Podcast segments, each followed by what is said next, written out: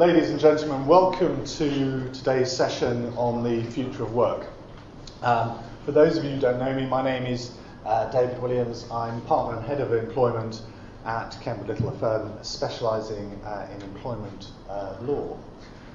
Um, thank you for coming today. It, I know it's gloomy out there, I know it's raining, and I know Jonas have been unpleasant. And I also know the, the economic environment is also gloomy with what's happening in, in Greece, in the European area, and with the IMF.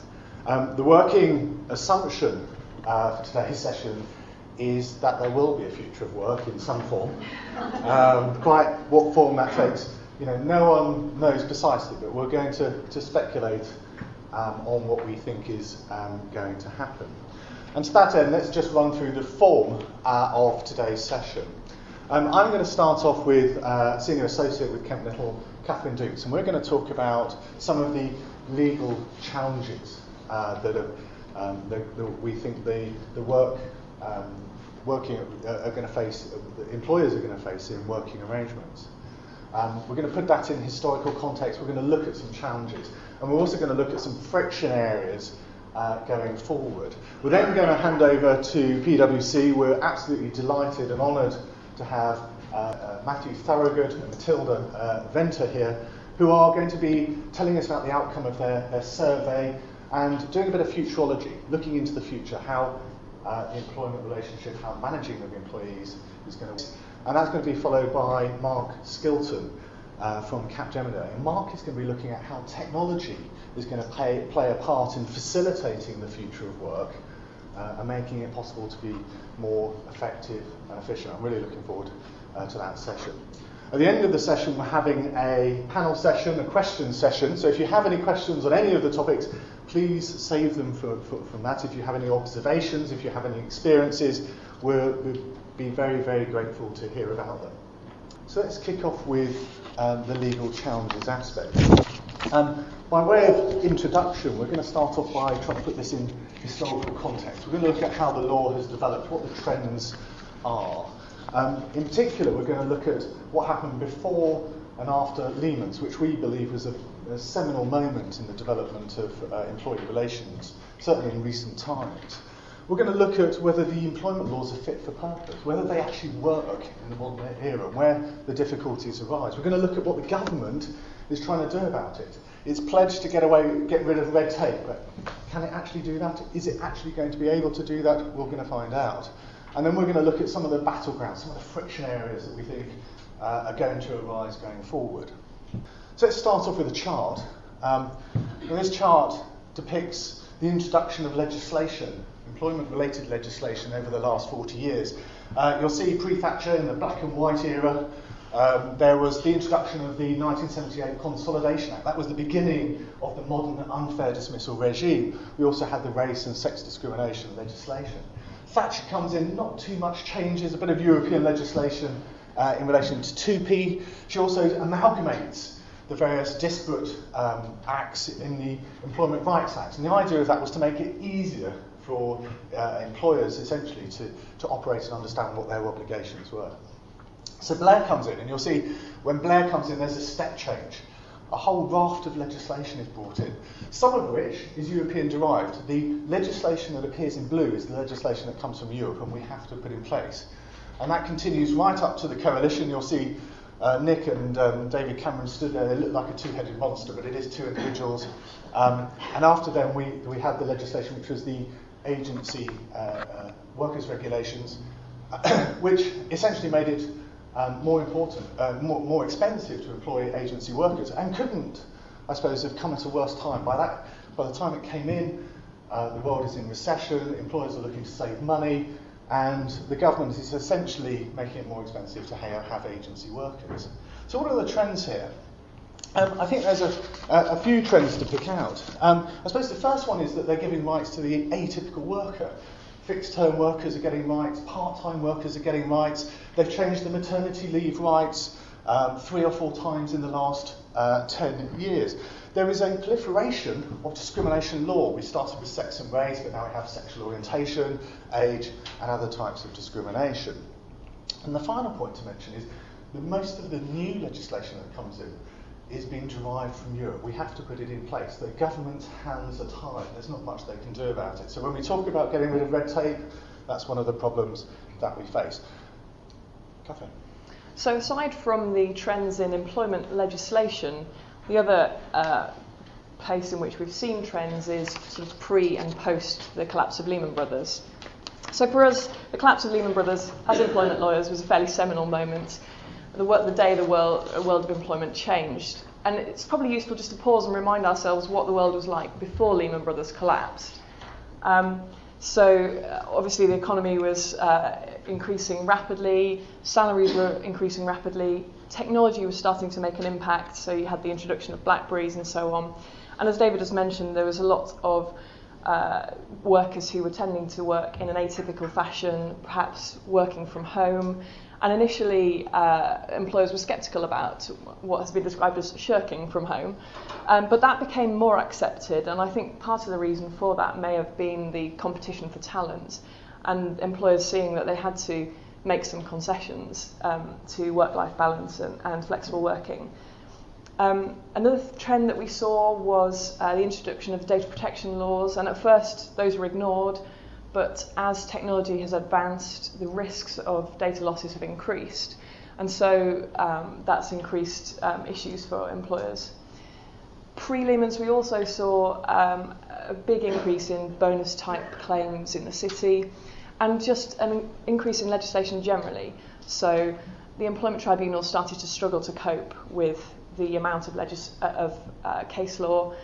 And that really led to the high point in legislation and the panacea of red tape, um, which was the introduction of the statutory dismissal and grievance procedures, which were intended to reduce the amount of employment tribunal claims which actually got to the tribunal by trying to flush out issues before they even got there.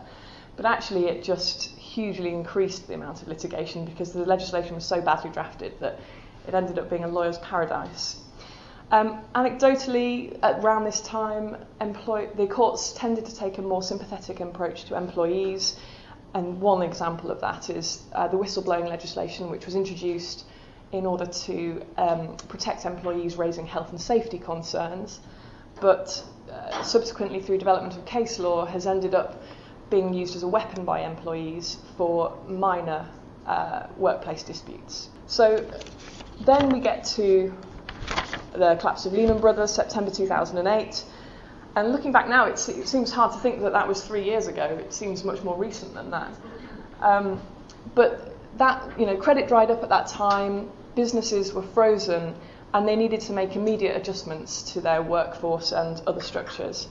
And this was really the first time for many years that employers had had to even think about redundancies and had and they suddenly realised the cost of making redundancies, the 30 or 90 day consultation period, uh, notice on, on, top of that, and redundancy pay, including redundancy, uh, sort of gold plated redundancy uh, terms which had been introduced in the good times. So they started to think about whether there were uh, any cost saving schemes which avoided those sorts of uh, liabilities. And in particular, there was an increase in employees working part time, taking sabbaticals, or employers imposing revised remuneration arrangements. And really, in desperation, many employers were forced to ignore laws protecting things like custom and practice around enhanced redundancy payments. Um, there were some clever arguments about uh, age discrimination preventing employers from using uh, enhanced redundancy terms.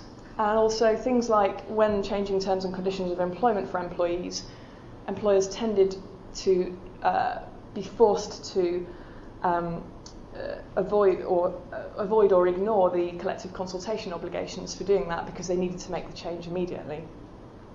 This led in turn to a litigation explosion and uh, increase in desperate claims, employees throwing absolutely everything in, including the kitchen sink. And then, in turn, anecdotally, employ- uh, the courts were much more sympathetic to employers in this circumstance. They could see the economic reality of what they had to do. So that brings us on to um, some of the longer term trends uh, following Lehman Brothers. I suppose it brings us to the present day. What is what's happening at the moment? What are we seeing? Um, we are seeing quite an unwinding of quite a lot of part-time arrangements. Um, at the height of the recession, a lot of people agreed uh, to work part-time or were forced to work part time. And that's continued for two or three years in the hope that things would get better, but things haven't got better. And now companies have a bit more money and they have rationalised that situation. And in fact, the statistics from the tribunal for the last 12 months show that part-time worker claims increased by threefold uh, during, that, during that period. There's also been an increase in flexible resourcing. Um, many employers have been burnt by the recession, by employment rights, by unfair dismissal claims, and they are desperate to take a non-committed approach. What we're seeing is a lot of people having short-term employees who don't gain very many rights, certainly don't gain unfair dismissal rights, or go down the contractor route. Previously, they'd have gone down agency workers, um, but that now is uh, slightly less appealing. Also seeing more flexible working, but I think what has changed here is, is the driver in the good times, the driver was you need we, there was you know you needed the talent. How are you going to get it? How are you going to appeal to get the best employees? But now we're seeing it being driven by companies saying, well, you know, how do we how do we set ourselves up in the most cost-effective way? If we have someone who is at home, we don't need an office. They can work at a laptop. They can work without any any of the normal overheads. That's better for us, and it's been proven to work during the recession because so many people have started doing it. We're also seeing a bit of a shift in the balance. Many employers are starting to go for lower salaries and try and put in higher commission, bonus, uh, and share schemes. Um, I should say, with, with, with, in relation to share schemes, many employees are actually a little bit sceptical. They're saying, well, sort of all very well having a share scheme, but if I work, for example, for a, smaller business, will there be an exit? Will there be any money to buy this company? What's going to happen? I'd rather actually have, have cash. So it's leading to a little bit of conflict. In terms of recruitment, um, the recruitment market hasn't dried up. It's continuing. But what we're seeing is that employers are targeting recruitment. They're going for the best possible people. They're going for the people who could bring business with them. And with that comes issues because they're often bound by restrictive covenants. They're often sometimes breaching those restrictive covenants because they've been lured and quite in, incentive, uh, with, with, with, with quite lucrative incentivization. And as part of that, they're also sort of bringing data with them. It's so easy to take a client list or take some information and download it onto a memory stick. And that's become a really hot topic uh, over the last uh, 24 to 36 months. Um, and, and with that, we have had a development in forensics. You know, two or three years ago, it's quite difficult to find out what had been downloaded to a memory stick. Now, it's quite easy uh, to reveal what's occurred. We're also having, uh, seeing companies looking at sort of longer term, more structural changes to their business, looking particularly at outsourcing and offshoring. Um, during the height of the recession, this, this, this market dried up. People were concentrating on immediate cost savings. Now they're looking at slightly longer term measures.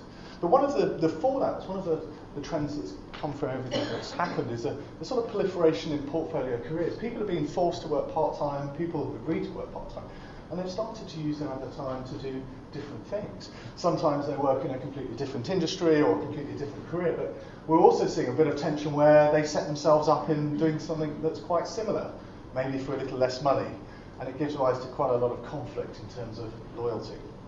So next up, let's look at, we've looked at um, what's happened with Lehman's, but let's put that in the context of the employment laws, and in particular look at whether they're fit for purpose, looking towards employment uh, in the future? Um, my answer to that is they're probably not. You know, the unfair dismissal regime has been with us since 1978. That was a completely different time in the employment context. They're clunky, they're mechanical, there's uh, a few accepted reasons to get rid of people, capability, conduct, um, redundancy, but it doesn't really reflect the modern age where you have to evolve, you have technology advances to push a business forward. You, you're finding ways of trying to set different circumstances within that regime. They're also process driven, particularly poor performance. If someone's not performing, you, you wait a period of time, you give them an appraisal, it's not very good. Only then can you start the poor performance process. You have to give them objectives, reasonable time to improve, reasonable support and mentoring. And at the end of it, you if you terminate the employee, it's risky. They turn around and say, oh, you didn't do this well enough, you didn't do that well enough. And if they're successful with their claim, the claim for unfair dismissal, then they say, in a completely contradictory way, they say, well, actually, I was rubbish, so it's going to be impossible for me to get another job, so you're going to have to pay me lots of money. It becomes a malingerous charter, and it's really frustrating. It's also cumbersome to change duties and responsibilities in other terms of employment. Unless your contracts say, look, we're going to evolve, your job's going to evolve, it's quite difficult to get through. You have to weigh up, you have to have a substantial reason, you have to weigh up the upsides and downsides for the employer and employee, and you have to consult, and it's not a certain process, which is incredibly frustrating. But also the regulation itself. You know, the, the, the regulations that are on, on the whole slide are all aimed at protecting employees. There's very little in any, any legislation, any regulation, that really looks at promoting the employer's interest, trying to ensure that the employer remains competitive. The rules have been slow to adapt to modern working methods. We had to wait many years to get any guidance on home working for, from the Health and Safety Executive or in relation to data protection. And there's pretty much nothing covering portfolio careers. Um, many small businesses, and, and bearing in mind we're relying on small businesses to get together and help drive us out of the recession, but many small businesses are kind of ignoring what's going on. They're saying, look, it's too complicated for us. We're going to be an ostrich. We're going to bury our head in the sand. That's the only way we're going to get through. We're going to just hope that no one sues us. And that's the only way we're going to survive. And as part of that, the legislation makes very few allowances for small businesses. You know, it's all very well for a, large business to allow someone to go on maternity leave for a year, but with someone with just two or three employees, that can be problematic, and that's caused friction, certainly on a historical basis. Now, the government's also taking a restrictive approach to immigration. We've got the cap, they've tightened the rules. If you read the Daily Mail, you might think this is a brilliant idea. But what we're seeing is that people are coming to us and saying, I'd like to bring someone over. We need to bring someone over to take us forward. How do we do it? So we explain the rules to them, and they go, you know what, that's a bit tricky. So what we're going to do is we'll, we'll appoint him, we'll just employ him somewhere else. He can work somewhere else these days, we've got technology. We'll, we'll put him in the country um, that he currently works in. So he'll pay tax there. So essentially we lose out. The company is not as effective as it needs to be, and the, the, the, the tax revenue is lost. And finally, there's litigation. It's very easy to bring a claim. It's very easy to bring a claim which pretty much has no merit. There are very few consequences of doing that. You might get costs, but it's pretty difficult. And that's causing a burden and threat to employers. So the government is actually starting to recognise that employment laws aren't fit for purpose um, and that they need to help businesses in the recession, um, especially with red tape in the employment context. Although their hands are tied to some extent, or to a large extent, because of the fact that most of the legislation that's been introduced in recent years has come from the EU and is dictated to the UK by the EU, so we have no scope for amending that other than uh, just implementing it straight rather than gold plating it, as we've done with, say, the TUPE, regulations. Um, so, really, the government's left tinkering at the edges. Um, and some of the recent announcements um, in the autumn have been um, to try and make it harder to bring claims, um, to try and uh, alleviate that cost burden for employers by introducing fees for bringing an employment tribunal claim. The fees there are actually higher than it, it costs, or more than it costs, to bring a small claim in the small claims court, which is quite interesting and quite controversial. The other thing that the government is, has announced is that it's increasing the length of service for unfair dismissal from one year to two years. Now, I would question whether that's actually going to make much difference because, as we've seen from, employ, um, from employees who have less than a year's service at the moment, they'll, they'll strain and struggle to try and bring a discrimination claim or a whistleblowing claim instead, or, or anything else that doesn't need a year's service. Um, so I d- I don't think that'll help to alleviate the burden. The other thing that the government has uh, announced is that there's going to be a moratorium for small businesses on new legislation applying for the, for the next three years. Um, so that addresses some of the issues David was mentioning about small businesses. In that context, in the last couple of weeks, um, a report or part of a report by Adrian Beecroft has been leaked to the press. Adrian Beecroft is a uh, venture capitalist and Tory party donor who David Cameron has asked to report on how employment laws should be changed from a business perspective. And the one and a half pages of report that have been leaked, which is basically the executive summary, suggests that Mr. Beecroft thinks that we should remove the unfair dismissal regime altogether from legislation. Although he acknowledges in the, in the leaked report that the political reality is such that that's never going to happen. So instead, what he's suggesting is that a, distinct, uh, a distinction is made between fault dismissals on the one hand and no fault dismissals on the other. And so if an employer is trying to get rid of someone who uh, is a poor performer, they'll just be able to sit down with them, have a conversation, and give them a redundancy payment and avoid the complex capability procedure that we have at the moment. Um, the other rumours that have been circulating about the Beecroft report are that Mr. Beecroft, first of all, suggests abolishing the flexible working regime, and secondly, um, breaks down some of the uh, maternity rights that are currently uh, have recently been introduced, like the right to transfer your maternity leave to your partner um, after a certain period. Um, the bit of the well, the leaked report that I've seen doesn't contain any reference to that, so I'm not sure where those rumours have come from, but um, that may have been why the report was leaked in the first place. Um, Nick Clegg has waded in on this, and unsurprisingly, being a Lib Dem, I think he's tried to sort of water it down and say employee, employers should be able to have frank discussions with underperforming workers, and there should be this concept of protected conversations. Now, I say that doesn't make any difference because employers are already free to have a frank discussion with employee, employees about their performance, although employers do find it difficult to do so. And we already have, without prejudice, conversations which are protected conversations. So I don't, I don't think it's going to make any significant change.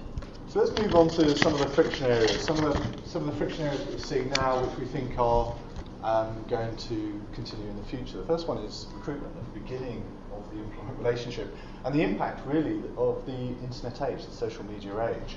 Um, there's some research commissioned in, by Microsoft in uh, 2009 that was saying that you know 41% of employers are rejecting uh, candidates because based on information they found online. I, I would imagine that's that's increased to 90% uh, over the last couple of years.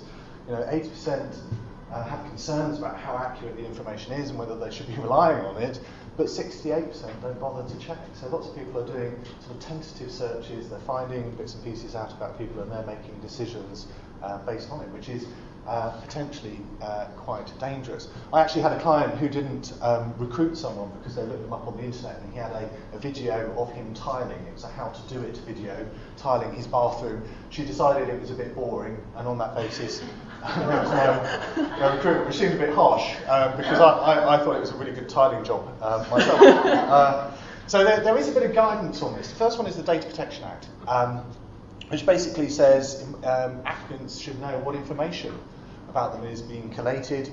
Um, the collating of the information co- covertly is unlikely to be justified. So you should really tell employees that, you know, once you get through a certain stage, we are going to do a few searches on you, and this is the sort of search that we will do. So you need some sort of policy to back this up. You mustn't collect more information that's absolutely necessary, um, and if you collect personal information, you, you mustn't um, do anything with anything that's irrelevant or excessive for these purposes. So that's the data protection guidance. You need a policy, but also bear in mind the discrimination aspects. If you are found to have looked at social media, at someone's website, and you find some sort of personal sensitive data, for example, something about their sex life or whether their sexual orientation, um, then if you don't appoint that person, it's possible that an inference of discrimination can be drawn, which shifts the burden back onto the employer who will have to show there's no discrimination whatsoever. It's quite a high burden in those circumstances. So it's certainly something to watch out for. And I think this is going to be uh, a, a, real battleground in the future. And indeed, Germany has taken it so seriously that they have effectively banned uh, employers from doing social media internet searches of people, uh, or certainly limiting uh, the impact of those.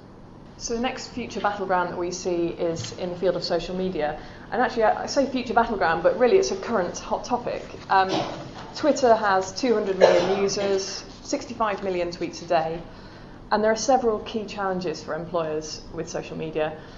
Um, just looking quickly at a few, and then I want to draw on two in particular. Um, there are estimates that employers lose 1.38 billion pounds a year from lost productivity through social media. Um, and there are other issues around employers being vicariously liable for actions of employees on social media, so undertaking discrimination or bullying. Another key issue is uh, monitoring, and David's going to come on to talk about that in more detail. But one thing I just want to highlight with monitoring, particularly of social media, is the rise of employees using personal smartphones at work. So that makes it virtually impossible to monitor what they're doing. I just want to look at ownership and reputational issues in more detail, as these are really the, the two key ones um, from my perspective in terms of employment law. Um, so, looking first at reputational issues. Um, sorry. The next slide, sorry, David. Uh, just want to highlight two contrasting cases on employers using damage to their reputation to dismiss employees. First is the case of Taylor and Somerfield, and in this case, um, employees of Somerfield Supermarket posted a video on YouTube of them hitting each other with plastic bags, which is a strange thing to do. Um, they were subsequently dismissed, and the employer, uh, for justification for dismissal, the employer said that it had suffered reputational damage. The, um, the um, claimants brought a claim in the employment tribunal, and the tribunal decided that actually that dismissal was unfair because the YouTube video had only had eight hits. So to complain that they suffered reputational damage, particularly given that probably three of those hits were the investigating officer, the dismissing officer, and the appeal officer, it seems a little bit excessive. Contrast that, though, with the case of Preece and Wetherspoons. So Preece was a pub, man- pub manager in Wetherspoons, and she got into an altercation with some clients, customers uh, in the pub. And then, while she was still at work, she posted some comments on Facebook about these empl- uh, customers. She assumed that her privacy settings on Facebook meant that those comments could only be seen by her friends, but she was wrong. And some relatives of the customers also saw the comments and made a complaint to the employer. Preece was subsequently dismissed, and the Employment Tribunal held that the dismissal was fair in those circumstances. Uh, that a big driver for the Employment Tribunal's decision was the fact that Wetherspoons had a comprehensive social media policy I think this case really highlights that it's important to have a policy in place that you can rely on in case you're wanting to dismiss someone and you're trying to back that up in the employment tribunal as, as a justification for dismissal. Moving on to look at ownership of social media and the contents of social media. This is really important in the employment context um, because social media is used to promote the employer, to build networks, uh, and gain contacts to uh, promote the employer's business. So, what happens when an employee leaves? Uh, in particular, this comes into its own sort of special focus around a Twitter account. A recent practical example of this is that Laura Kuenssberg is a BBC, or was a BBC uh, chief political correspondent, and she was a prolific Twitter user. So she had a Twitter account with 58,000 followers. She moved to ITV in the summer and changed her Twitter account name from at BBC Laura Kay to at ITV Laura Kay. And there was absolutely nothing that the BBC could do to stop that because she didn't have any provisions in her employment contract preventing that. They didn't have a social media policy in place which prevented that. So, just an interesting example of uh, if you've got high profile people who are tweeting on your behalf or you, th- you think they're tweeting on your behalf, you just need to be careful about what happens when they leave. Um, and that moves us on to who owns the contacts on LinkedIn. So those of you who use LinkedIn will know that when you um, change jobs and you update your profile on LinkedIn, it sends an email or a message to all of your contacts saying, Kathryn Dooks has, has left Kemp Little and joined X. Um, the sorry, David, it's okay. Just a little, little dream of mine. not, not with those restrictive covenants. anyway, the mere sending of that message itself is not solicitation of customers and clients. So it's not protected by traditional um, non-solicitation clauses in or restrictive covenants in an employment contract. So there's really very little that the employer can do, and there's very little law around this at the moment. The, the best thing, the most practical solution really for dealing with that is to have um, a restrictive covenant which is a non-dealing covenant. So it prevents employees from having any dealings at all with customers and clients after they leave for a certain period. Um, I've also seen employers try and put provisions into an employment contract that says, on termination, we'll sit down together, go through your social media account, and delete all contacts belonging to the employer, which is fine in theory, but in practice, with LinkedIn, there's nothing to stop you re-linking in with those people a week later. So I don't think that's got any teeth. I think the best way is, is the non dealing covenant. And really, just to emphasise, keeping an up to date social media policy up to date with changes in technology and changes in social media is really key. And also counselling employees on what's appropriate to post. Um, the next battleground uh, we see is one I think is probably more employers are working in different locations around the world working in different ways, working from home um, and, and on, on other flexible bases. Um, so what is the, the, the law around um, uh, monitoring? Well, I suppose the first point to mention is it's covered by the Data Protection Act, and we're very lucky that we have 91 pages of guidance on how you should monitor uh, employees. But fortunately enough, I've managed to distill it into uh, four points, which is basically take a proportionate approach, do an impact assessment, and if possible, record that in, in writing, weighing up the upside to the employee and the downside to the employer. Provide information to the employees that this may occur, probably at the outset of the employment in some sort of policy and if you get any information from your monitoring, then secure it. So it's generally quite, actually quite simple uh, to do in practice, provided you have a good enough reason. Uh, the other law governing this area is the Human Rights Act, uh, the right to a private and uh, family life. It doesn't really have direct application to employees, but it does impact on the admissibility of evidence into the court. And this came up in the McGowan case. McGowan was uh, an engineer, he had to go to different sites he was um, he was suspected of um, filling in his own timesheets in a sort of fraudulent manner. The, uh, the, the, employer weighed it up. They were trying to work out how do we catch him, how do we investigate this, and they decided the best thing to do was to get a private investigator to follow him around. And Mr. McGowan said, um, well, um, actually, you can't use that evidence in court. It's a breach of Article 8 uh, and co- consequently it's inadmissible. The court said no, actually the, it was the only way you could be followed. They had a, a, reasonable suspicion what you were doing was very naughty, and because of that, that was proportionate, and the evidence could be omitted. So what are we seeing in monitoring? Well, actually, I don't think the Data Protection Act and the Human Rights Act are going to have too much difference in the future, or make too, you know, make, make, make too much difference. Because what we're seeing is that employers are shifting. They're shifting from setting out people's duties and responsibilities and what they're doing is they're having a sort of output based model. They're saying, look, these are the service levels you have to deliver. This is what you have to achieve, not what you have to do. If you achieve that, you are successful in your role. We don't really care how you do it. You can do it at night, you can do it in the bath, you can do it wherever you want. You have to achieve these service levels, and provided you do that, you will be successful. If you don't do that, you won't be. And that's the way we see uh, the employment relationship going.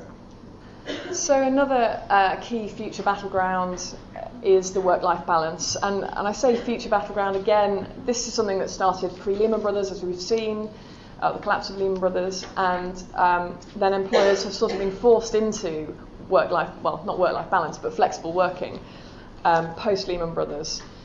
I just wanted to draw your attention to this quote, which I think I think is a fantastic but extreme example of someone failing to get any work-life balance. This is the um, CEO of Google, who's basically in this quote. What he's saying is, "When I'm not sleeping, I work," uh, which is slightly depressing. um, and maybe that's what he needs to do as CEO of Google. Um, so moving on to flexible working, as we've seen, I think I think flexible working is becoming more widely accepted by employers, partly because they see the benefits of it for um, for their own productivity in terms of healthy, motivated workers, but also there are you know social changes at play here in terms of more women in the workplace, more men taking on domestic chores, um, and also people caring for an ageing population as well. But this comes with challenges. Um, as we've seen, home working has become more prevalent and acceptable. It's no longer seen as shirking from home. Um, and as, as David has sort of focused on, there's this output based um, uh, sort of focus on, on work and monitoring employees to see what they're doing. So, uh, home working in that context uh, it, it, sort of fits quite nicely. Um, the legislation has been slow to keep up, though. So, health and safety legislation has all sorts of finicky little details about working from home, which I suspect many employers just never bother with. Um, the, the guidance is quite useful, but, but the actual legislation itself is quite picky. The other challenge that comes from flexible working is that technology is starting to blur the boundaries between work and, and home life, and employees finding it difficult to switch off, um, which can lead to health and safety concerns and stress claims. Um, and finally, the, th- the, sort of third main conflict, really, um, or challenge, is the potential for conflict in the workplace. So, whilst it's right to respect work-life balance and the right to reflect, right to request flexible working, sometimes when flexible working is granted, the burden may shift to other employees who are left in the office beyond 5:30, for example, and that can lead to conflict unless it's dealt with properly.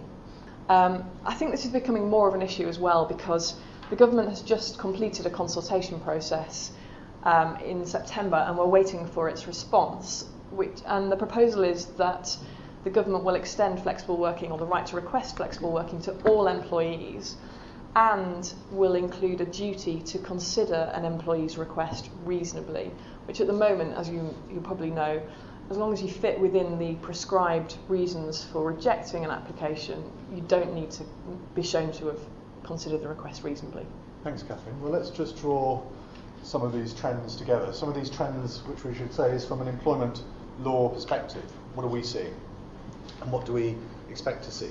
Um, the first point is the historical one to bear in mind is that you know we've got a huge amount of legislation and it's all been de- developed to protect the individual and not to help businesses, particularly businesses going through fast change or in difficult uh, economic times. Um, technology it has fundamentally changed the way we work. I can remember 20 years ago that I had no computer. I had to beg my secretary to type all my letters for me um, before she went home. But, but now it's, we have laptops, we have um, mobile phones. There's been a fundamental transformation in the way it works. But that's also giving rise to a blurring, as Kathryn mentioned, between work and other aspects of life. Um, the recession has, I think, fundamentally uh, changed the way we look at working practices. It's made working from home, part-time working, job sharing, and other flexible arrangements accepted. People see that employer, it's not just employees who have to do this, it's employers that do it as well. And in either case, it's been proven to be very successful. Um, there are, however, aspects of law uh, that are not fit for purpose. Um, as I identified on my, my previous search, in particular in relation to the unfair dismissal regime, um, I don't go to the, the extreme level of Beecroft. I'll be interested to see if that report is ever revealed because I think it is so so controversial. I think the Liberal Democrats will bury it. Um, but some of the points raised are, are, are, are very valid indeed. Um, on one level, the government is taking a very reactive approach. They're not doing anything, they're not changing anything. Um, Kathryn mentioned a few changes, but they're really just tinkering around the edges. But the point to bear in mind is that most of the legislation is European derived. They can't do very much about it, and that's why um, we're in so much difficulty. Um, it's also interesting to see there's this conflict between Beecroft and Nick Clegg. there seems to be a bit of a fight going on within government as to what's going to happen going forward, so it'll be interesting to see what happens with that.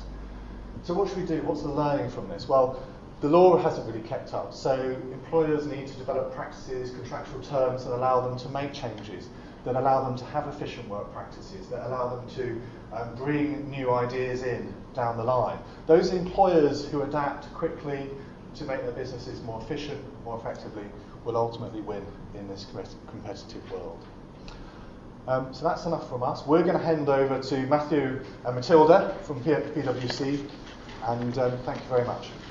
Thanks, David. Um, I'm just, just reflecting back on um, the recent recruits that I've made and have I Googled them or when I'm so. Fortunately, I don't understand social networks, so I wasn't able to check their social networking um, lives. But uh, good morning, everyone. The sun's shining, the rain stopped, and uh, we're going as David said, we're going to do a bit of, I think he used the word futurology, um, scenario planning, as um, uh, we call it. Um, I'm going to be joined uh, with Matilda, um, but I'm going to start off uh, talking about managing tomorrow's people, which is a piece of thought leadership that we put together um, probably three or four years ago, years ago. Um, and it was all around looking at the future of 2020. 2020 doesn't seem so far away now, so maybe we need to revise that for 2030 scenario planning. But it's 2020 and beyond. So I'm going to um, just, just throw some ideas out around 2020 and beyond. And then uh, Matilda's going to take a look at our survey results. We surveyed uh, the millennials. I think we, we probably have a few millennials in the audience, I would like to guess, probably um, committing some sort of crime if I try and guess we have. But we'll come back to uh, what demographic uh, section you each come from. I'm sure we'll we'll have a discussion about that. Um, so, managing tomorrow's people. The world is changing. The world is a scary place, as we've just learnt. Uh, it's very difficult to do business um, without tripping up on some, some employment law. Um, and the world's changing at a very, very high rate. Um, I recognise a lot of the things on the on the from side of that slide. So passive recipients of information to active knowledge sharers. Um, I recognise that in the workplace that I joined 26 years ago. Um, Wikipedia is probably the best example of active knowledge sharing. voluntarily, people put information on Wikipedia, no reward, no recognition, they just do it. Very active knowledge sharers. Uh, the world is borderless. Virtual networks, the ability to connect with people around the globe is very easy today. We're not constrained by any barriers. Face to face contact, so we used to do business. Now we have virtual contact, video conferencing, again, no boundaries. Um, it's a habitable society. I want it, I want it now. Um, and we, we live in that world. We'll talk more about the millennials later. Um, and it's continuous learning. So people want continuous experience. So if they're not getting experience, good experience today, they want to go somewhere else and to move to get that experience. Um, I've been in this firm for 26 years, my second job, so not quite job for life, but um, we don't see jobs for life anymore. It doesn't feel like a job life because you're continually having to learn and develop. And I suspect we all experience that um, in our own lives, working lives. So the world is, is undergoing all this change. So I want you to step forward to 2020 and beyond and imagine what the workplace might be like. So in 20 years' time, what do you think that the world might be like in terms of business? And let me just throw some potential world scenarios, some, some scenarios out there. Um, let's think about um, what we've described as the blue world. The blue world is the world of big corporates. Big is good. Um, big company capitalism reigns. Um, size matters. You know, conceivably we could have some corporates, and I think we start to see that. Some corporates where their turnover is as big as the GDP of some small states. Imagine a world where those big corporates provide employees with not just the traditional benefits that we see today, but other, benefits like schooling, for their children, education, housing.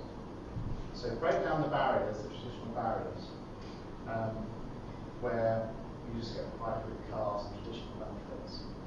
Um, imagine a world where um, employers provide everything for their employees, um, where performance management is closely monitored. The world is full of haves and have-nots. So you've got people that sit in these big corporates that have everything.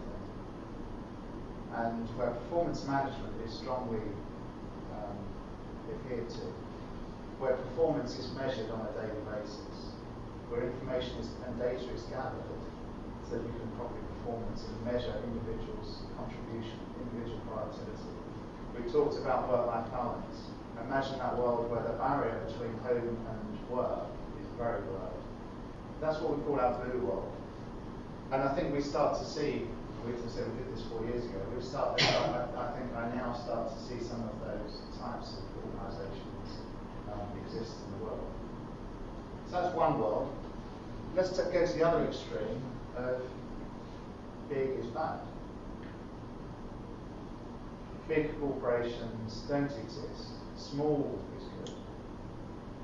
Lean, efficient, productive. Specialism is what people need. Um, a world in which um, we see networks of organisations. So a fragmented world which is completely reliant on networks and multiple um, skill sets. And I, I, guess I can imagine a world where the traditional employer-employee relationship ceases to exist. So could we have a situation where um, people don't contract with an employer, they put their skills out in a virtual network, So you have a CV, which is on this network, and, and companies just draw on the skills of those individuals that they require for specific projects. And people become members of what we described as, of, of, as guilds, craft guilds. They have particular skill sets, and they're members of guilds. So a very different world to the blue world. Um, very technology savvy in both worlds. Um, but in the orange world, the links between buyers and sellers are very, very complex. But networks are key. And then we have we came up with a third world, which is the green world. Um, again, I think we start to see some emergence of green type organisations. The green world is the world of um, organisations with powerful social functions. Consumers and employers force change in those organisations.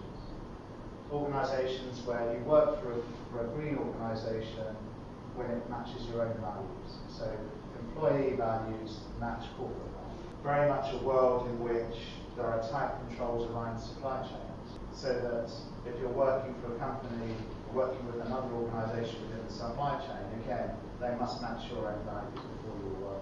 Strong sense of corporate reporting on sustainability, social values, CSR, etc. Again, we start to see some of that corporate reporting happening today. Um, highly regulated world, big fines for non-compliance, and that is our orange world. So we've got three kind of extremes.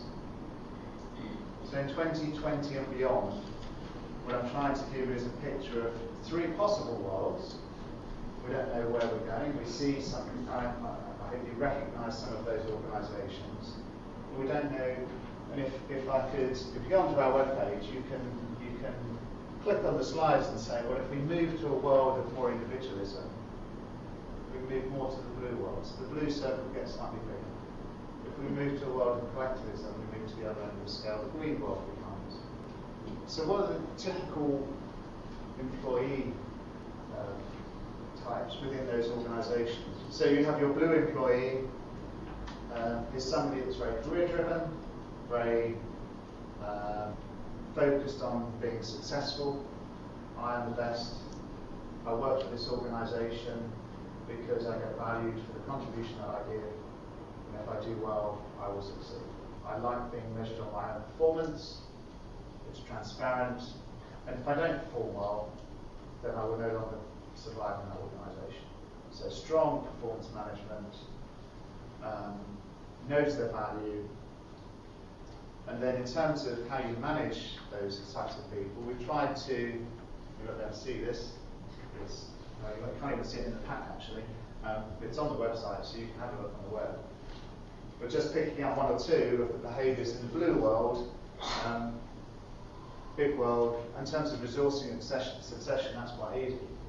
Um, long careers, um, succession plans for key performers. And then if you move to a green world, um, the typical employee in the green world would be concerned about the wider world, concerned about sustainability. I'm not, I'm not, not going to refer to them as tree huggers, but um, you can start to see, and I'm sure you recognise in your own, own organisations, individuals that have strong social conscience, um, and they will only work for an organisation if it does the right thing by their own values. The millennials typically fall into that category.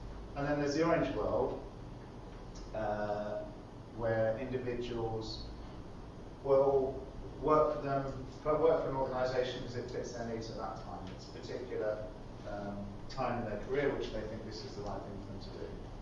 Typically highly specialised skills and they're looking for development so short-term engagements, etc. It's very easy to kind of picture those worlds. When you map all of the employment law considerations around this, it gets incredibly complex. Um, but that, those are the three worlds that we, we wanted to sort of just share with you in terms of getting you to think about what your organisation might look like in 2020 and beyond. If we then add uh, another dimension, which is the demographic mix, um, I should ask um, how many how many how many millennials do we have in the audience? So millennial is generation Y somebody born between 1980 and 2000. I hope we haven't got any born near 2000, but we have, few, we have quite a few millennials in the audience, which is fantastic. Uh, should we go down the 65 to 79? Yeah. Your Generation X. Sounds cool, isn't it? um, how about the boomers? 46 to 64. And then we've got, uh, this is, uh, can we say this? um, uh, pre 1945. She doesn't look pre 1945. um, so those are our millennials. So what are the, what are the, we're going to go on to talk about millennials. So what are the characteristics of our millennials? Millennials are very can-do, generalised in future. But millennials are typically, and if there's any millennials in the audience that disagree with me, shout out. But you're can-do kind of people. Um, you know, Nike have phrased it, you just do it. Um, you're good multitaskers, you like multitasking. And I see the graduates that come into our office and they like multitasking. They get bored very easily. Get bored very easily. You seek a challenge, you want development opportunities. Uh, you like working in teams, and we see that a lot. Um, there are some myths about um, millennials and Generation Y. Um, some might say they're work shy. that's, a, that's a myth. That is a myth. Um, they like to multitask. They like to work flexibly. Um, again, if anyone disagrees with this, shout out. Um, the other myth that is out there is that um, they don't respect leadership. They don't respect their leaders. Um, that's a myth. They do respect leaders, but you have to earn their respect. Uh, and again, I see that we have to, I have to spend a huge, well, I have to put a big effort in engaging with graduates of today in order to get their respect. Probably not true 10 years ago. Partners, I certainly didn't engage with me terribly well. Maybe now so I hope you recognise, so just some other words, optimism, confidence, self-esteem, entertainment overload, yeah, definitely. Um, highly networked, um, impatient, multitaskers, high morals, um, naivety, uh, ambitious, job consumers, technical savvy, and global systems. And there's some really interesting things here in terms of the global citizen piece, for example.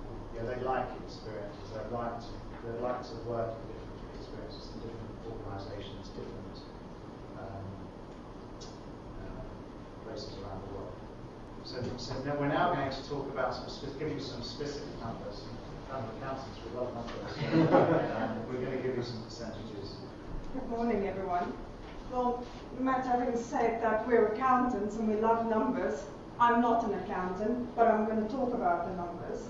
Um, so we surveyed um, about two years ago over 4,000 graduates um, about their expectations of work just as they were entering the workplace. Um, those graduates uh, came from 44 countries, and you may say that our findings could be slightly skewed because these were all people that were about to join PwC and start their career with us. Um, but all the same, there's some interesting, I think, trends or pointers that came out of um, that research, and it relates back to some of the things we already talked about. So I picked out five areas um, from the report that I want to just briefly talk through. The First is job mobility. Um, Matt mentioned the green or corporate social responsibility, so say something about that.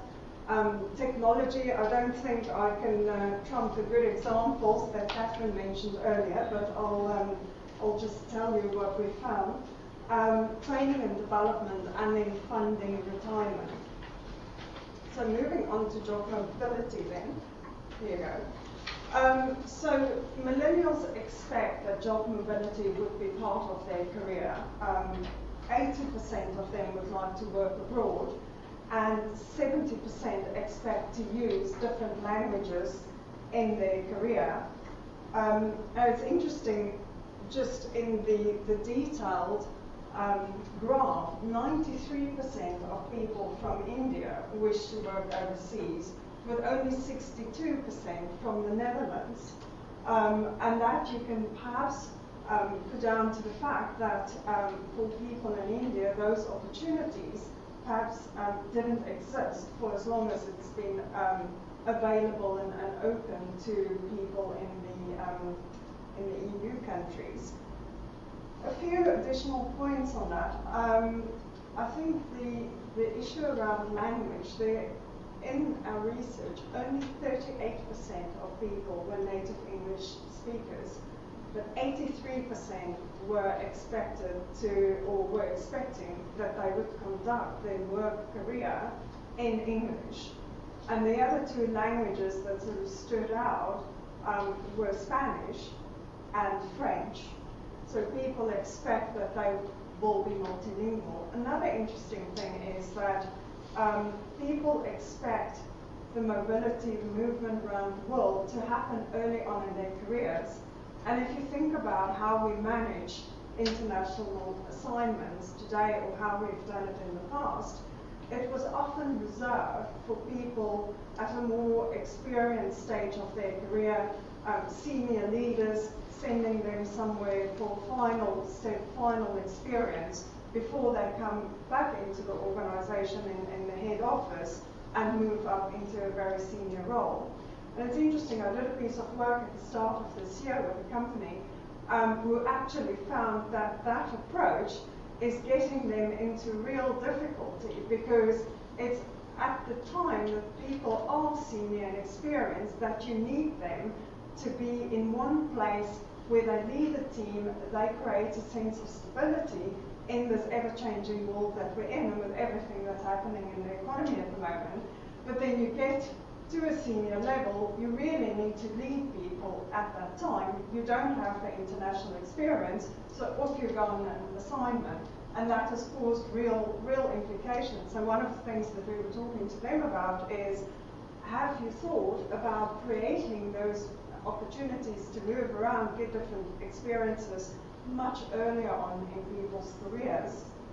I think it's also definitely the talent squeeze um, that people have been talking about for many years, but I think we're only expecting now to start to feel the impact of that will absolutely necessitate people to move around and employees will um, become um, much more in demand and um, you know we kind of speculating will it become an employee market as opposed to an employer market and will employees be able to, to dictate more? And I think you, there are some examples, not just now, but over the last years, where in specific areas there has been high demand. Um, pharmaceuticals companies, for example, um, had a high demand for um, uh, researchers who specialize in oncology. Um, those people could pretty much dictate whatever they wanted to earn and where they wanted to work. Likewise, um, oil and gas organizations, energy companies, um, who geophysicists, high demand, and, and they could really dictate where they wanted to go.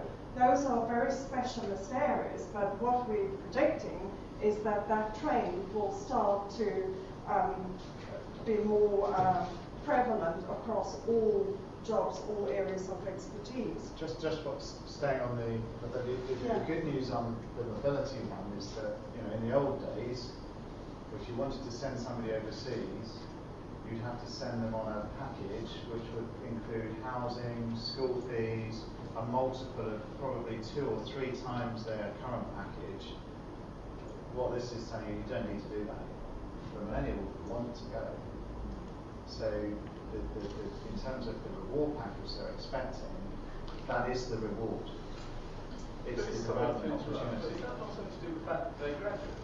And once they get to the point where they've all got families to support, they probably will expect help. No, I, I think it's a change in it is a change in, in terms of their attitude, in terms of they want to get go abroad for the experience of and development. That that was not the case ten years ago people did not want to go abroad because of it was it was it was because actually I can do quite well financially out of this. and it might enhance my career in that organisation, not because I'm enhancing my broader experience. It's a very there's a fundamental shift, I mean, it might be the fact that they don't also have a family, but you know that that that that's not the reason. Sorry, Mark. I think, uh, I think actually what I would say is essential of the, uh, way that uh, the virtual online experience of working uh, with people in different countries, I think it's just essential of what we're seeing now, implementing that into your job. And instead of going to Germany or going to India, I don't know whether India in the Far East and also the Americas. Um, I think the reality now, today, 2011 12, is that we're following that through in our careers. I think the millennials, as you're saying, are sort of are walking evidence of that. That it's not only an online experience, it's a connected space world experience. So I think that's what's going to happen much more. People follow the online experience. I mean, the, the, you, know, you, you see, 10 years ago, some of the big banks set up, you know, graduate programs where you you went on that program, it was an international assignment type program, you were expected to move around the world. Those are kind of becoming uh, obsolete now because it's just it's more a way of life. You don't have to have those those fancy programs. Just people expect to be able to do it flexibly. I think reality, sorry to add to that, is that I think reality is that distributed work is much more real today. You can go and get a guru from Bangalore, literally. You somebody from the States or from, from Greek countries, Brazil, Venezuela, whatever. They're much more accessible. And I think the idea of either distributing the workforce or just buying the workforce actually needed on demand is much more real. You know, the legislation is then a country to country, you know, European versus American legislation issue. So I think this is what's real, it's happening now. There was another question at the back. Did I? Okay. Yeah, right. Okay, moving on then to um, corporate social responsibility. Um, Matt mentioned earlier that people want to work for companies who reflect their own values. And in fact, our findings suggest 88% of millennials would want to work for a company who reflect their personal values. 86, as many as 86% would actually leave a company who they didn't feel reflect their values. And again, just in the detailed data, it's interesting that North America, Caribbean, and South and Central America, it's as high as 91%. So people feel very, very strongly about that. Um, it also, climate change specifically is becoming a real big issue for people. Um, and 58% of the respondents particularly comment on that. Again, that depends on um, geography and where people are located, because in a place like Brazil, it was much higher at 86%, because there's a much greater awareness of how climate change um, would be impacting the rainforest and the potential impact that could have on their economy. Picking up um, something on the technology side, and um, Kathryn um, covered that in, in um, great detail with some interesting examples around social networking. Now, given that this was two years ago, at that time, 85% of those respondents were on social networking sites. Um, since then, I think the tools to access those sites have become um, even um, more mobile and, and it's become easier to access. So the implications of that for work, I think, is becoming increasingly important, as you highlighted. And one of the, um, the, the, data points that came out of our research is that 40% of millennials are quite happy to, to share their data openly. Um, so there's definitely a, a mindset change from their perspective because social networking sites require you to share a lot but the implications of that perhaps is not always that clear to them. Um, the challenge is, and I think um, Kathryn highlighted that and, and, and David in the summary, you need policies increasingly to govern this. And one of the things in the experience I have in working with HR functions is, you know, it is sometimes challenging not to create the policies, but to make sure that they are implemented in a consistent way, especially if you have operations in more than one country. And I think the, the nature of how, how fast technology is moving and how quickly things are changing will require policy changes on a much more frequent basis than, for example, your holiday policy or your, your leave policy. And, and the challenges that will bring is how do you implement that in an international or global company. Um, David talked about um, home working earlier on. What was interesting, and it's actually um, contradictory to what we expected, is that people would, millennials, would see themselves working from home a lot more. And because um, of the, the ability to um, be online and, and through sophisticated technology even see people in different locations, but in fact, only 3% of the respondents suggested that um, they would expect to work mainly from home. Um, and one of the reasons given for that was that personal contact and teammate, being with teammates, um, Matt mentioned earlier, that millennials work well in teams, so they see that they would miss out on that. Moving on to training and development, this is the most highly valued employee benefit for millennials. Um, and another one that has been highlighted, 98, 98% of millennials in our research indicated that working with a coach and a mentor um, is really important to them. And again, if you think about it, that's in many cases uh, reserved for more senior leaders in an organization. So perhaps something, something to think about. The second um, important point was, was flexible working, and I just wanted to mention that because that was um, that came out of what David and Kathryn said as well. Linking that to the point I just made about the home working, that flexible working doesn't necessarily mean home working. People just want the flexibility around the office hours but still happy to work in the office. And then what they're looking for in that office environment as well is the ability to develop, learn, and learn from others with more experience. So that sort of creates a challenge for incentive schemes around cash bonuses and even commissions and share schemes. How important will that be for millennials? And then finally, funding retirement, um, sort of a topic that we often see discussed in the media these days. Um, and most of our respondents um, thought that they would have to fund their own retirement, with only 5% believing that the government or the state would provide funding, and 17% um, expecting that um, their retirement would be funded by an employer. What's interesting, if you look at the detailed data across the different countries, is that a country like Germany, 90% of people expect to fund their own retirement, but in the Netherlands, only 27% expect to fund their own retirement.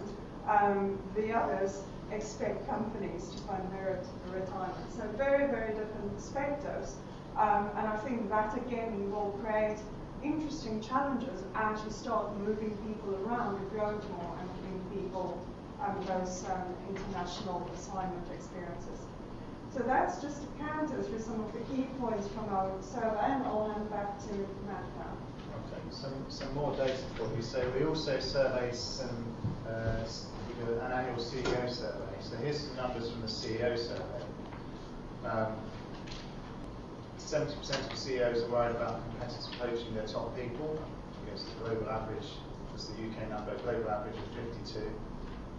Um, 54%. These, these, these are consistent trends over the years. So picking out the ones where we've, we've, we've, seen this is not a big change year on year, but 54% see challenges in recruiting and integrating younger employees in millennials. 65% of CEOs intend to make more use of non-financial rewards Sounds good, sounds encouraging. And 59% of CEOs would deploy more staff on international assignments. Again, sounds encouraging.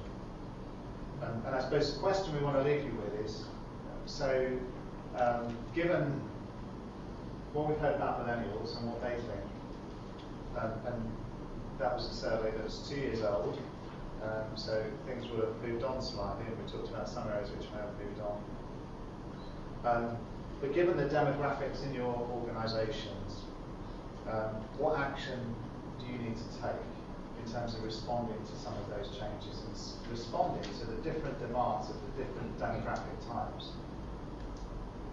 Um, so, and there are some, um, and this is this was a couple of years ago, but I picked out some examples. I think it's a good example. So, 60% of CEOs uh, two years ago said that um, providing employees with the ability to get involved in social, they, they said that uh, they wanted to get provide employees with the ability to get involved in socially responsible activities, and they thought that that was key.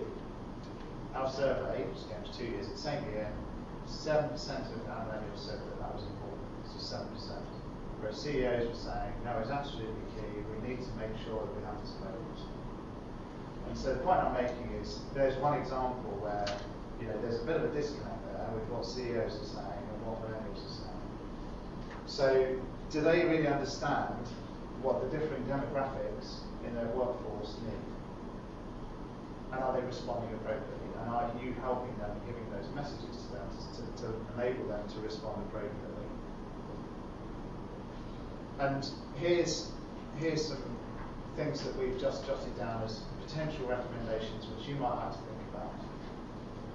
Um, we do a lot of, um, I'm sure you, you and your own organisations in different departments do segmentation of your customer base. And you, you will do all sorts of analysis around your customers about what their differing needs are, and they'll cut in, slice and dice in geographies, age groups, etc., etc. Do you do that for your employees in terms of their needs? And if not, is that something that you could look at? Um, and start using metrics and benchmarking to, to do that. To understand, we've just talked about millennials, but millennials is, I don't know what percentage was, a percentage of the workforce. But what about the other geographies? Uh, sorry, segments and demographics. And there was a ge- geographic dimension to this, which Matilda mentioned. Some geographies have different needs than others. So how are you going to segment it and, and deal with that? We don't have an answer to all these questions, but these are some things that I think you need to think about if you're not already thinking about them. Uh, so think about reward strategies. What is it that's going to motivate people in the young generation? And how do you motivate, and this is a question for, for David and others to consider, um, how do you have different reward strategies for different segments of, of your population without infringing some employment law? Um, because millennials, as we, as we found out in some countries, are not particularly worried about pensions. So having a generous pension scheme is probably not best best spend of your reward. They're not particularly interested in cash bonuses. What they really want is training and development. And most CEOs, when it comes down to times like today, what's the first thing that they will cut? Training and development. So, you know, is that necessarily a good spend of, of your cost cutting measures?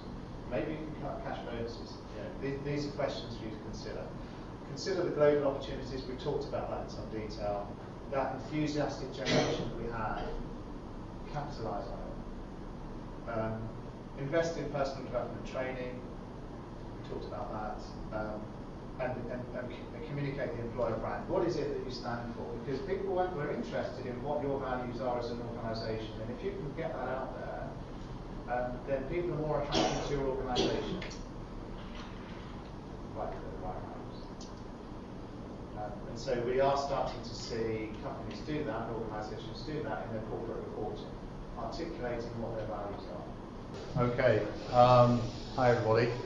Um, my name's Mark Skilton. I'm a, a global director with um, Capgemini, and uh, my role at the moment is developing strategy within um, a number of uh, technology areas within Capgemini. Capgemini is a consulting firm. It's also an outsourcing firm. Um, my personal background is you can you can go and check me out on LinkedIn and other things that you've seen today. Uh, it's very much sort of 30 years almost now, hopefully not showing it, um, in terms of in various roles within IT. So what I've been asked to do is to really kind of talk about technology in the workplace. Um, it was quite hard for me because I kind of just live and breathe this stuff, and it, then being asked to sort of reflect on this is quite a challenge. But what I'd like to do is take you through some examples. I'm going to show you a video in a minute, uh, which I think is a very exciting and interesting video uh, from Microsoft, uh, who is a strategic partner of Capgemini. And what I want to do is really plant in your mind the sort of things that are currently going on in, in your workplace, and what sort of things I'm experiencing in terms of HR, career development, knowledge management, working within, with employers and employees inside and outside of my company, and really take you through some of the sort of the, the fringes of where technology is going today. So everything you'll see is real. Even the Microsoft video, which is saying it's 2019, it's actually real today. We can do it today.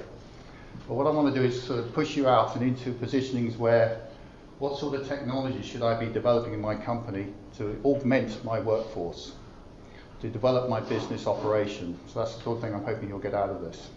I want to try and get through this quickly because I'm quite keen to get to the panel session because I want to really hear what you think, which is really the bit I want to get out of this. So three things I want to talk about is really the technology impact of work, but something that's quite near but possibly slightly into the future. I want to talk about this concept called realism. Realism is actually a subject you can study in philosophy at university. I've got two daughters at university, and one's studying psychology, and she's studying this stuff, and I think she uses me as a guinea pig. Um, but you'll see technology realism as well as personal realism. Hopefully, this experience here is a real experience, and we can talk about the virtual reality as another type of realism. And then finally, practical technology. I do want to be practical, believe it or not. Some people say I'm all in the clouds. I am in the cloud a lot if you look at me on Google. Um, but it's all about practical use of this technology. Um, I spend a lot of time in industry abroad and going to Santa Clara. I've got a conference next week over there. What I find is that the competitive advantage that technology can bring to the workspace is undeniable. I heard on Radio 4 a couple of days ago, they were saying that 40% of all venture capital funding globally is, is invested in Silicon Valley at the moment. I find that as an extraordinary statistic and also a very worrying statistic because particularly with the European Union situation at the moment, looking at the Asia Tiger, building in uh, Korea, um, Taiwan, China, India, these are real competitive threats to our industries. And so when we say, you know, when Eric Schmidt is sleeping, he must be sleeping, he's got downtime, when he's awake, he's working. What he actually physically means by that is the whole thing is working 24 7. And I find this personally, I've got friends in San Francisco and Los Angeles that I work closely with virtually. And they're working when I'm asleep, when I'm awake. They've just sent me some emails, so I sort of get emails at 7 o'clock in the morning, which is uh, on West Coast side. And then I've got some friends in India, and I'm getting emails sort of again about 9 o'clock in the morning. And I continue debating stuff about 8 or 9 o'clock at night. So I have a very long day, usually, if I can stay offline. It's good, I can get some sleep, like Eric. So really what I want to do is show you a video. Now I was thinking, you've already had the handouts, you know how many things. This is five minutes and 12 seconds long. And what you'll find is that there is an innovation in this video every two seconds. So if you do the maths on that, there's 160 technical innovations in five minutes you're about to see. What's annoying is I actually looked at it this morning and I found another two. I, think, I think there's actually probably about 250 technical innovations. You know, legislative technical innovations as well as technology innovations. As I said, when you look at it, there are at least 160 technology innovations in those five minutes. Most of those can be done today. I'd say all of it can be done today. Possibly the electric paper, the e-paper is still in the prototype stage.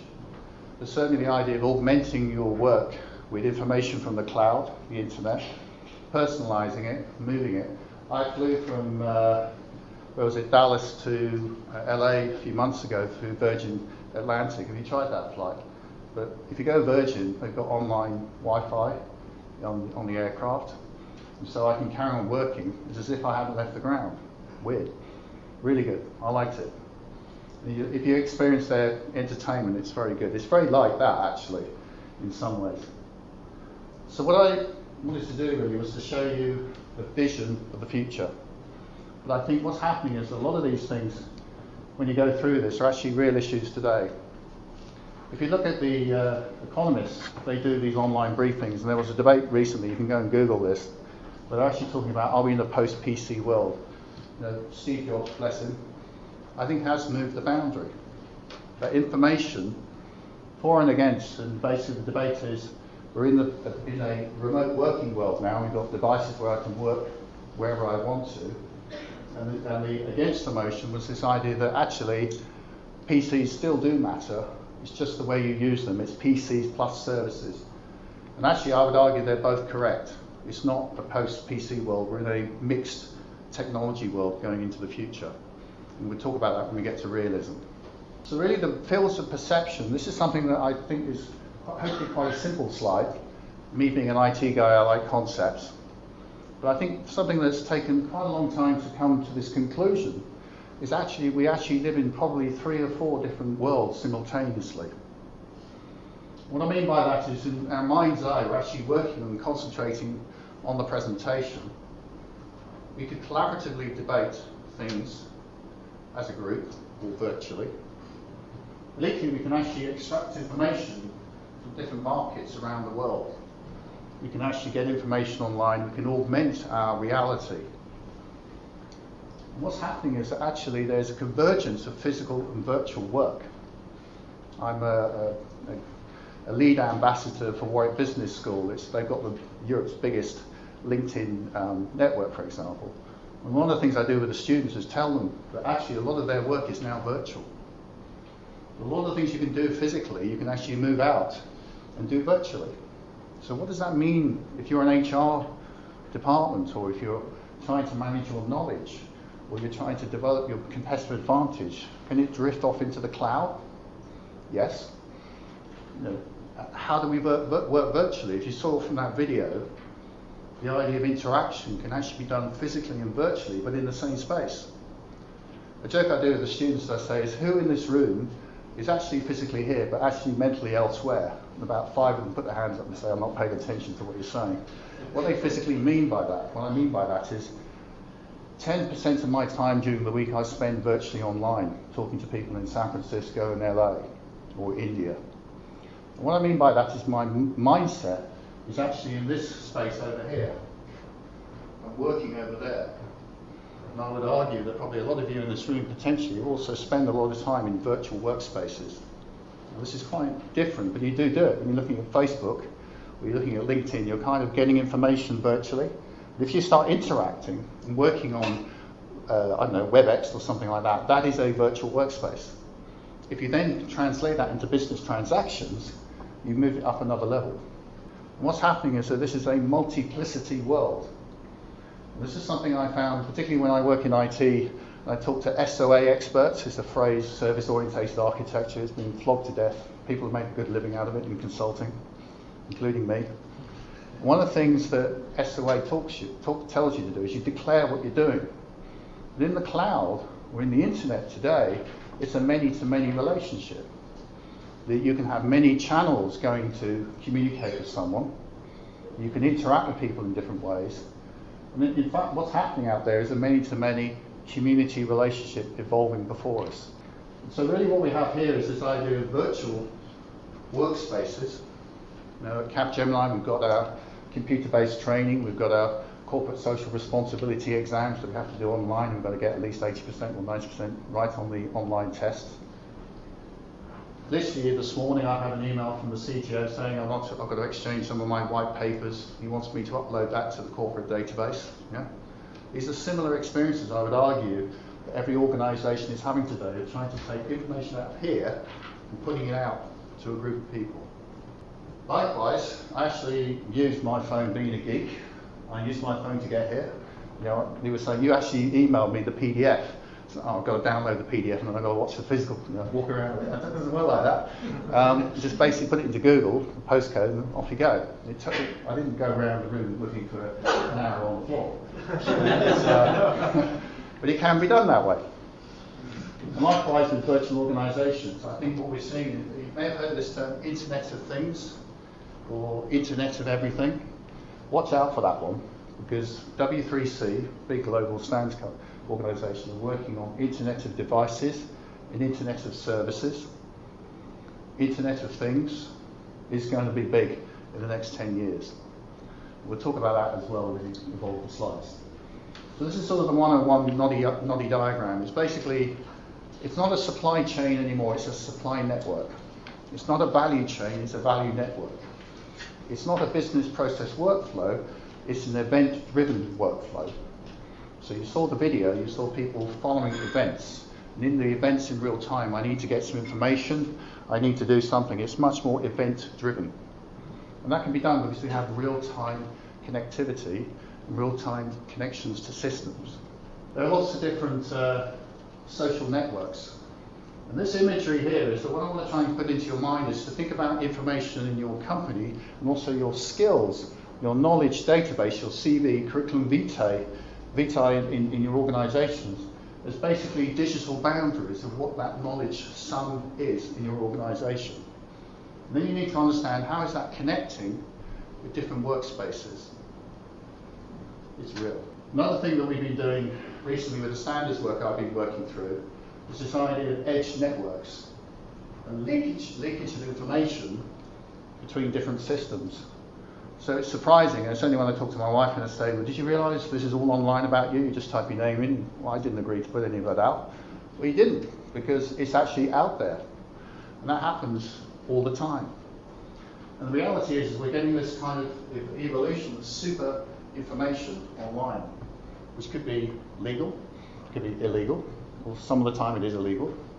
But it's a fact of life, and this is the question we've got to embrace, embrace moving forward. This is something that's sort of um, currently under development, but I, I, think it's okay to show.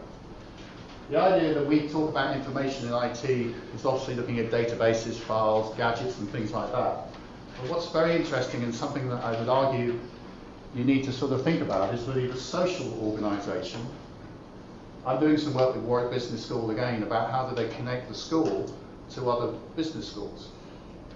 And so what they're doing is they're trying to work out how they connect their social space to other social spaces, their workspaces. Second thing they need to look at is what sort of cloud services do they need to use? How do they interact? And then finally, if you abstract that out, IT people love to abstract, whatever that means.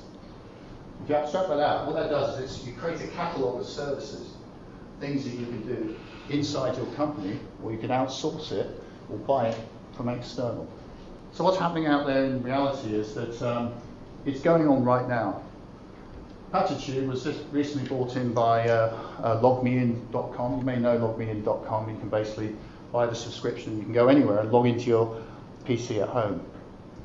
Patitude, Patitude is basically a Internet of Things platform. And for example, what it has, it has lots of sensors around the world downloading data from the internet collecting lots of, lots of data, downloading it into the internet, and then producing maps of things going on. So, for example, the radiation leaks in Japan, or the earthquakes in San Francisco. I think they had two 4.6 earthquakes recently, a couple of weeks ago. So, oh, that's just normal, just down the road in you know, Oakland. Don't worry about it. Marvels. Um, but this sort of thing is, is actually real. You can get this sort of augmented information today. Internet of Things tomorrow will be much more about what information can I get. I'm not talking about big data, I'm talking about data from all these different sources to bring it into your organization for work. Tesla, it's a American car. If you go look at the video, really nice if you like cars, I do. Uh, electric car, prototype. But the point I'm making is this is effectively an iPad in your car. What's that mean? It means that everything is mobile. That everything can be configured, everything can go with you, and you can actually sense what you're doing, you can automate what you're doing. Google have actually developed a driverless car.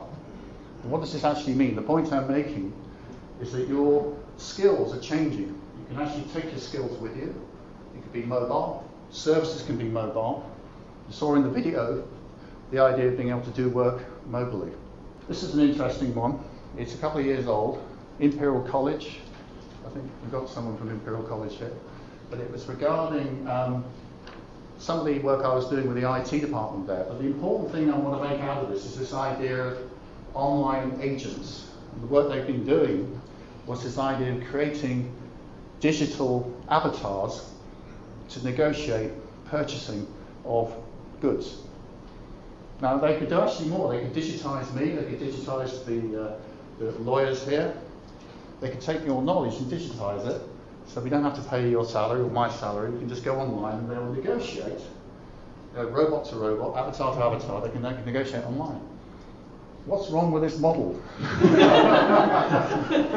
the question is, what's happened is it has moved forward to some degree, but the idea of declarative negotiation needs human intervention, the innovation that not everything can be standardized as a contract of exchange. Now, if you're buying consumer goods, for sure, you can do this. But a lot of more complex negotiations still can't be digitized. It was interesting there was no artificial intelligence apart from the voice translation on the video. What will happen in the next probably future, near future, is that when you go and purchase something, it will probably be an avatar that you'll be talking to, not a human. This is real. There's research going on. Robot communities. We're all talking about people today, my favourite kind of thing. And actually, there are robots. And this is a really interesting thing that's been developed in Germany, where you've got actually a community of robots that share learning online. Now, what I mean by that is that one robot learns to pick up a cup, and that information it learns, it then uploads into a database in the cloud, and then shares that knowledge with another robot halfway around the world. So what it's a bit like Skynet on the, uh, you know, in that in that film, in Terminator. It's real. And what's happening is that they're starting to share robot to robot, no human intervention, sharing knowledge. Now, if I bring this back to near reality with humans, humans can digitize their information, their knowledge, and share it much more freely, but it's now happening in robots. What they're hoping to do is to create a collective knowledge database of robot shared learning. This is real, not fantasy. Another one, which I think a lot of people have seen recently with the riots, I was lucky on holiday in the two weeks that those riots actually happened, which was a good timing for me, but it wasn't good for the nation. In regard to the way personal identity can be violated just by digitizing uh, face recognition. It can be done today.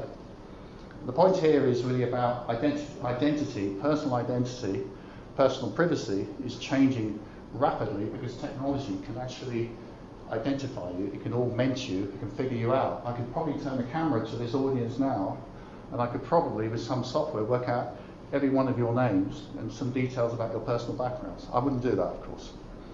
But it's possible. What does that mean in terms of privacy? It means a hell of a lot. It means you need to know what's private and what's public. Guru.com, I don't know if anybody's used Guru.com. Guru.com is basically a freelance database where you can basically say, I've got a piece of work to program, usually I use IT obviously, we developed our own website using these guys. You put it out and you bid and you do a reverse auction. You basically say, I've got a job, can you do it for say $500? And then you'll get a quote from five or six people from around the world. So this is real. This is work of the future 2.0, I would say. So if I need to get some skills, I don't need to go into my own company. I can go and recruit it from outside. What is wrong with this model? Well, the good things about this model is you can get a very good competitive price. You can get lots of choice. You can get a lot of access to some very clever, skilled people. But the bad side of it is it actually takes longer potentially to learn and exchange the knowledge between remote partners. So the way you work remotely, the way this works as an interstitial facilitating work between people online and offline can take more time. It needs more management processes to manage the quality of the service. I find this picture amazing. Um, I don't know if anybody's heard of 3D printing, but this uh, lobster or crab was actually printed. So it was built up with layers, a bit like printing. You print a little layer and you add a little bit more and you keep building it up like a cake. And eventually you come up with an object. I didn't realise that this whole object was actually printed. I, I, just look at it and I still don't believe it when I see it because when you see it, you can see like a print a cup or you can print anything. The point I'm making is that the idea of work, doing work, can actually be changing today as well.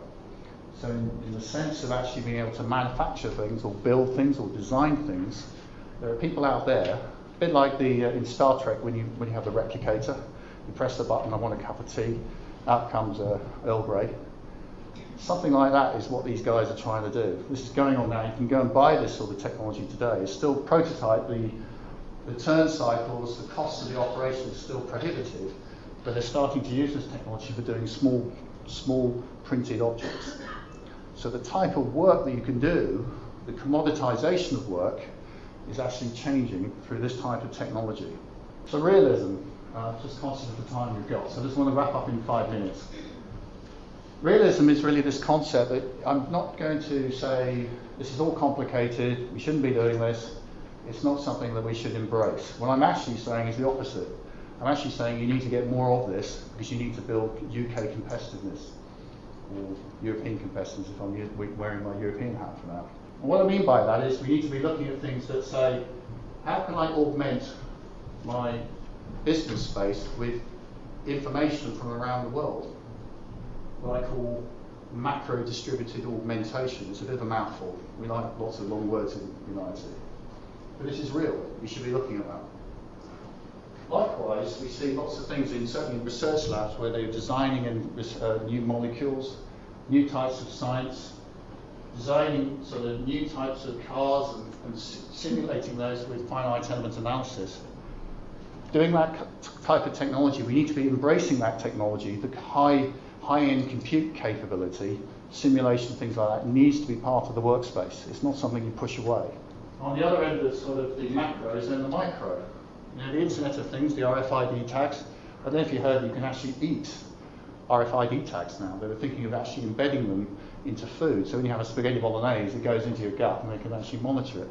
They say it may have a problem with consumers, but it's there's the, yeah the supply chain may have a bit of a problem there too. But in terms of idea, is that everything could be actually digital, digitized. So your fridge says you're running out of milk, you can go and reorder it for you. That can be done. These technologies over here, the Internet of Things is actually real, and people are trying to do this now. Again, with augmented intelligence, what I call realism is actually trying to replicate humans in digital form, the avatars. You'll see more of that in the next five to ten years as people try to add value to the information that's actually on the internet already. And then finally, as I said, coming here, we need to go into virtual worlds. We didn't physically have to meet today. We could have done this all online. Not quite as exciting, I don't think. But it could have been done. We could have done it in second, uh, second life. That would have been even more interesting. but here, likewise, we can actually use devices to actually augment and move things around and get information on the fly. So really there are three things that I'm suggesting you need to be um, focusing on. You need to be thinking about human system interaction, virtual task support. So you need to be thinking either with your IT departments or looking through your business strategies, how am I actually using virtual information to push that capability in my organization? If I don't necessarily have to buy it in, you don't have to buy the cow to get the milk. This is a phrase that's used in, in SaaS, software as a service. Google it. Virtual work. More work will be done virtually or via variable uh, resources. We already have that with, the, with PwC this, this morning. And likewise, there's a thing called VOs, virtual organizations. They are starting to appear. There are some uh, businesses that have only existed in cyberspace. There are many of those examples coming out. So practical technology then, I think as uh, Kemp Little was saying, is that you need to say where is your associated network, not just your physical network of your friends and your relations and your knowledge network, but you need to see where your brand branding is going, how you're interacting with the associated network. That's the connections with your company and other companies, with your employees, with other employees. Very important aspect of strategy. You also need to look at your channels all, the, all these sort of channels down here are different ways in which we can interact.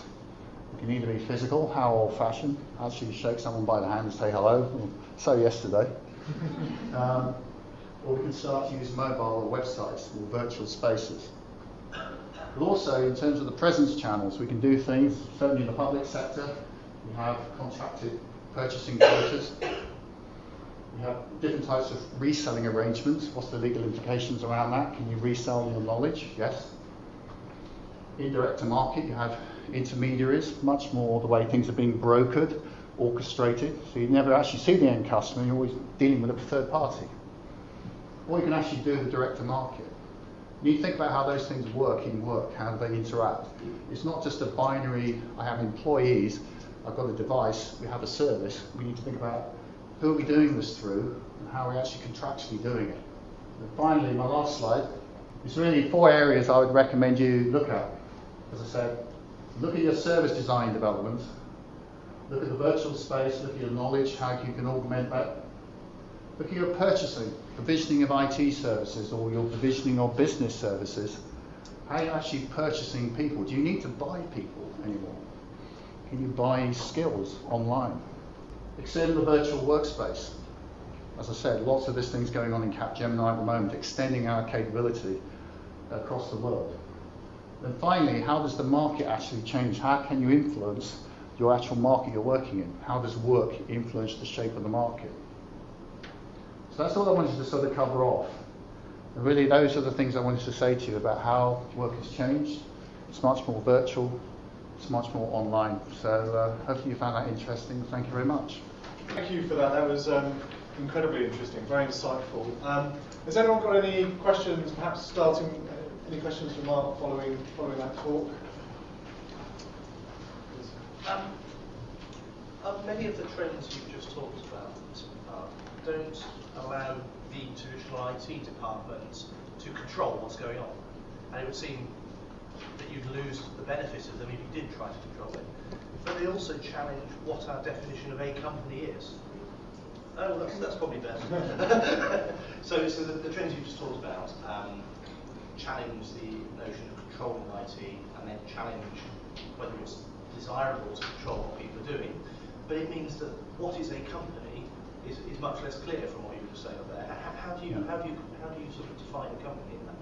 Well, I think in the company, I think you've got two boundaries to answer it as simply as I can. Is you've got your inside your company boundary. So what information are we actually going to hold inside? Physically hold inside. So what is the physical information that you're going to manage inside your organisation? I remember a, a well-known oil company. Uh, they was trying to do an inside-out approach where they don't have anything internally. They only keep the very core, minimum, critical information inside the organisation, and they turn themselves out, inside out. And all of the information, effectively 95% of the company information and IT services, are done externally. So it's an inside out arrangement. So I would say there's two the physical information, what you're doing, and what sort of devices, what sort of knowledge do we need to manage. And then there's this new emergent virtual world, which is what I call the associated networks. You need to be clear, as Kemp Little was saying, and PwC, is what sorts of things are going on in different online social network spaces. I'm saying moving it further forward, is understand what channels are you actually talking to. Because some of that you actually want to encourage because your competitive advantage is actually delivered through those channels. But some of those are actually things that cause leakage, that may leak some of the information that you don't want to get out there. The way a lot of companies deal with this is they actually just build private clouds or they basically switch off the process. And I'm saying yes, but no. If you look at what competitors are doing, they're tending to embrace and they sort of set up a new business unit or they may put up a strategic partnership and they deal with this in a sort of managed uh, clone environment, if you will. But it, it, has to be done in terms of investment by investment case. Has anyone else got any? Uh, yes, Could I just raise three points, really? Um, can I mention security, confidentiality, and ownership? Absolutely. Lots of innovation, and, for, for an, an innovator, keeping control and ownership of that innovation is vital to give a return on investment. Um, how can you be secure and confident that that gets protected in all this? Yeah, intellectual property and copyright law is something that is exercising my mind as well in terms of some things I write uh, for my employer or for my own personal use. It's, it's one where you need to have clear um, you know, I signed agreements with our own internal legal. I'll just talk about myself. It's the easiest thing to do. I, I have a legal, uh, a legal arrangement document with, with my own company that I can write a book next year. That any sharing of information is it's all written down. So you have a memorandum of understanding and a legal document that actually shapes that correctly. Um, please interrupt if I'm not doing this correctly. Um, and um, so I think the, the other thing you need to be much smarter in terms of uh, the thing with the internet is you can copy things a lot quicker. And I've got another slide that sort of shows that. It's an advantage but also a disadvantage. And so you have to have much more slicker IP laws. I, one of the things I really find amazing when I talk to my friends in the West Coast is how switched on when I first got to know them. The first thing we're talking about is, can we IP that? And I think, well, we haven't even spoken about what we're going to do yet. And they, they kind of, their mindset is much more litigious. And you can hear about patent trolls and all that stuff going on in the mobile sector at the moment. it's, it's actually, it's time to wake up. It's the way the work is, is being involved. So it needs to be much more legally managed, is what I'm seeing. I'm not, I'm not stating anything new you probably haven't heard of, but um, then as we saw, is you need to have policies of use. Now, the question is, does your company have enough money to put proper security encryption on that so I'm allowed to walk out the building? If I'm working in the MOD, which I have done, this would be a complete lack of, this wouldn't be a reality, this would not be here. So I think you have to have very strong um, security policies which are modern, they are West Coast sensitive, that they li- liberate you, but they control what, what you're letting out. Matthew, I don't know if you've got a perspective on data security from your uh, your survey and uh, your, your, various scenarios. I don't think data, data security is quite as relevant in, in that context, but um, it share the views in terms of share the views in terms of uh, the importance of it's a, it's a new way of doing business. Yeah, you, you leverage it. It's, it's, a, it's a monetization strategy. I, I, use the word monetization a lot. You can actually make money being litigious. Seriously. I'm not advocating that as a business strategy, by the way. it could be done. Uh, we, I think the baby, I think the baby boomers are actually down. Oh, it's working. The, the baby boomers are actually probably down here. They're looking at the buildings, they're looking at the staff. Well, uh, it's not. I agree. This is mostly IT. That was what I here to talk about. But a lot of what I think that the baby boomers need to be aware of, that the Generation X are already over here, is that you need to think about what channel you're actually marketing your, your freelancing work too. Yeah, but, but sorry, I'm still not getting through. I'm not talking about my own situation, not baby boomers in general. I'm talking about the social and political yeah. implications of oh, what yeah. you're talking about.